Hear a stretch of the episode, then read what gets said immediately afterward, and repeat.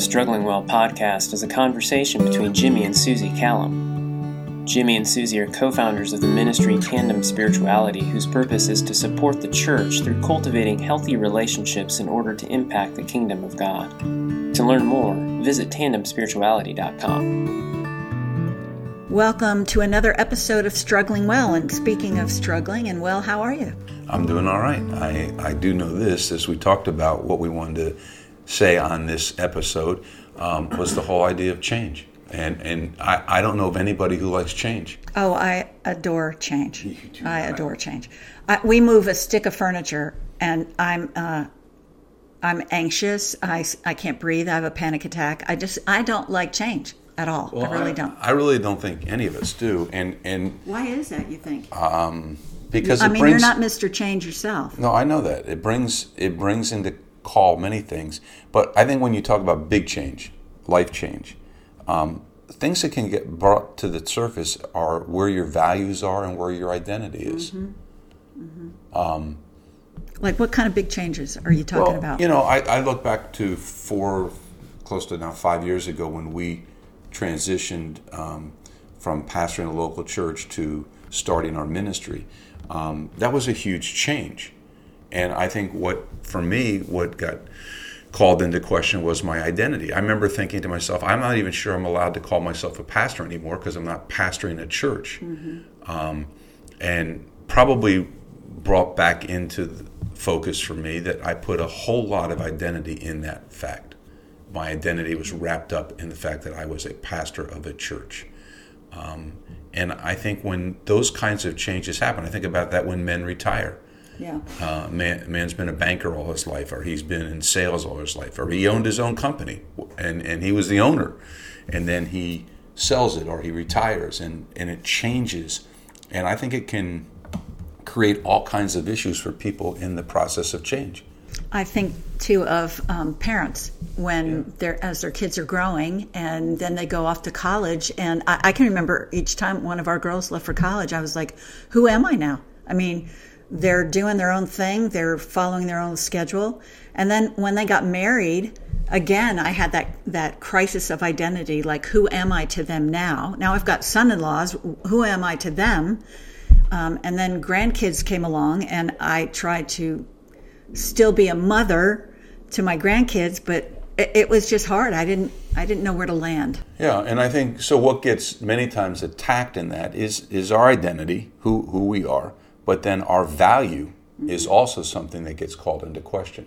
And and you know what has hit me in the last few years, now that I'm in my twilight years, it feels like I, you know how you go up the hill and then I'm doing the quick slide down. Um, is as you get older, it feels like your value diminishes. Like you're not as you know you're not as sharp as you used to be, and you may not be involved in things in ministry that you were involved in before because uh, maybe you're you're expired. Yeah. So what? How, how do we battle that? Because um, I can sit here and say I think we, we still have value, but but those those are realities that we all face. So how do we how do you battle against that?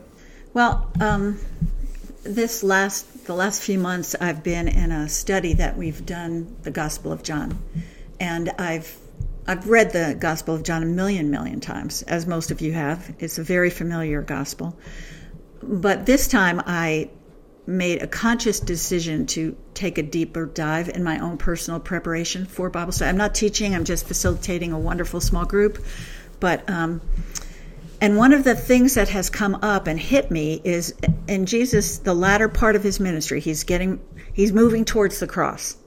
And he's telling his disciples all these things that are going to happen. They, they don't get it yet. But basically, he's saying to them, I've been with you all these years. Get ready. There's going to be a big change. Right now, you have been identified as my followers. But pretty soon, you're going to be scattered to the wind and you're not going to know who you are. And so he gives them um, example after example in the Gospels of who they are because of him. And one of the passages that I love um, so much is in John 15 when he talks about being the true vine. And he says that we are to abide in him. And we've all been we've all um, been taught about abiding, but I, I think in the last few months, as I've just chewed over that and really wondered what that means, is when I abide in the vine, then my identity is in the vine. I, I'm I'm identified by where I live, where my heart lives. And when I abide in the vine, uh, then there are things that happen as a result. And he says in John 15, I'm going to bear much fruit. So I think a lot of times we are choosing places to land our identity in our job, in our place in our family, in our friendships, in what we have, what we don't have, our success, whatever. And Jesus is telling his disciples as things are getting ready to blow up, he's saying to them, if you abide in me, that's your identity in me. Yeah, and I, and I think that that's a, uh, I mean, it is a truth we all need to live by. It gets drowned out many times by the things that are more currently present for us, like family and job mm-hmm. and other things. Um, and and we everything we have, we have because of what Christ did for us. Right. And and I think sometimes for me, I can ignore that, or in my mind, I ignore it and think that I brought something else to the table in the equation, and therefore that becomes more important to me than what you just said, which is I'm, I'm to abide in Christ. We're, we're told in Scripture we're, we're a new creation in Christ. Everything is in Christ, everything is through Christ, everything is by Christ, and everything is for Christ. But I, I don't wake up every morning with that as the driving impetus for how I'm going to go about living my day. And yet, the truth of the matter is, it needs to be the solid driving impetus for how I go about living my day. And when I think about it in my own life, I think about, um, I don't even know how to put this. I feel like when I'm not identifying in Christ, I try to become different things. I try to find a purpose, uh, a plan for my life, my days and other things. And um, I'm kind of like a cork. We can act like this, like a cork on the ocean, just bobbing around, trying to find something to attach to, um, and never attaching to anything. And and again, I'm going to go back to the vine. There's the vine saying, "Abide in me, and you're going to bear fruit. You're going to you're going to experience my love. I'm going to nourish you. I'm going to do everything." Um, I always fear that I'm going to become this like milk toast Christian, this like, ugh, okay, I know Christ, I know a lot about him, but do I live him? That that's the issue that keeps coming up to me. Yeah, and and it, for for those listening, it may sound to you like, well, we're just talking about spiritual pie in the sky type stuff. It's not practical. It's not real because you've got to live life here on this earth, and and I think that that's one of those places where the enemy loves to to plant the seed of a lie in our minds that somehow this isn't real life. Real life is going out there, getting a job, raising a family, doing things, and, and making it happen, and that becomes your value. When the truth of the matter is, if if I have no value to anybody else, I have value to Him. Yeah. And and I need to see it's not as some kind of Sunday school answer.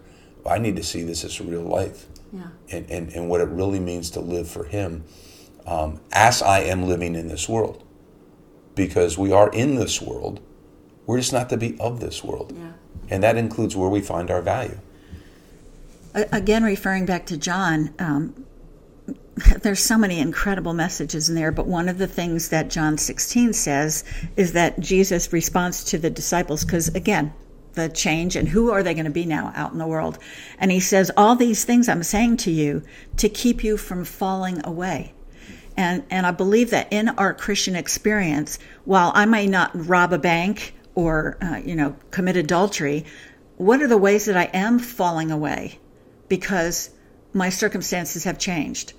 people don't identify me the way I was. Nobody calls me the pastor's wife. Now they, they say, oh, this is Suzi. She used to be married. Well, she's married to Jimmy, but she used to be a pastor's wife. Like, okay, well, what am I now?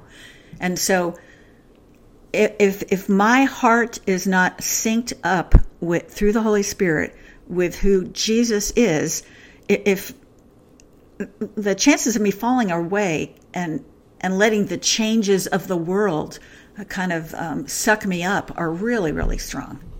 Yeah. So our challenge to you uh, this this day this week um, is to to solidly rest your value and your identity and who you are as a child of God. That you're His beloved son, you're His beloved daughter, and allow that to soak in, regardless of the circumstances of your life that you may be walking through now. Changes that have come that maybe have left you floundering, um, as, as Suzi said, like a cork bobbing on, on the water. Um, be rooted to the vine and find your identity and your value in Him. Have a great day. Thanks for joining us.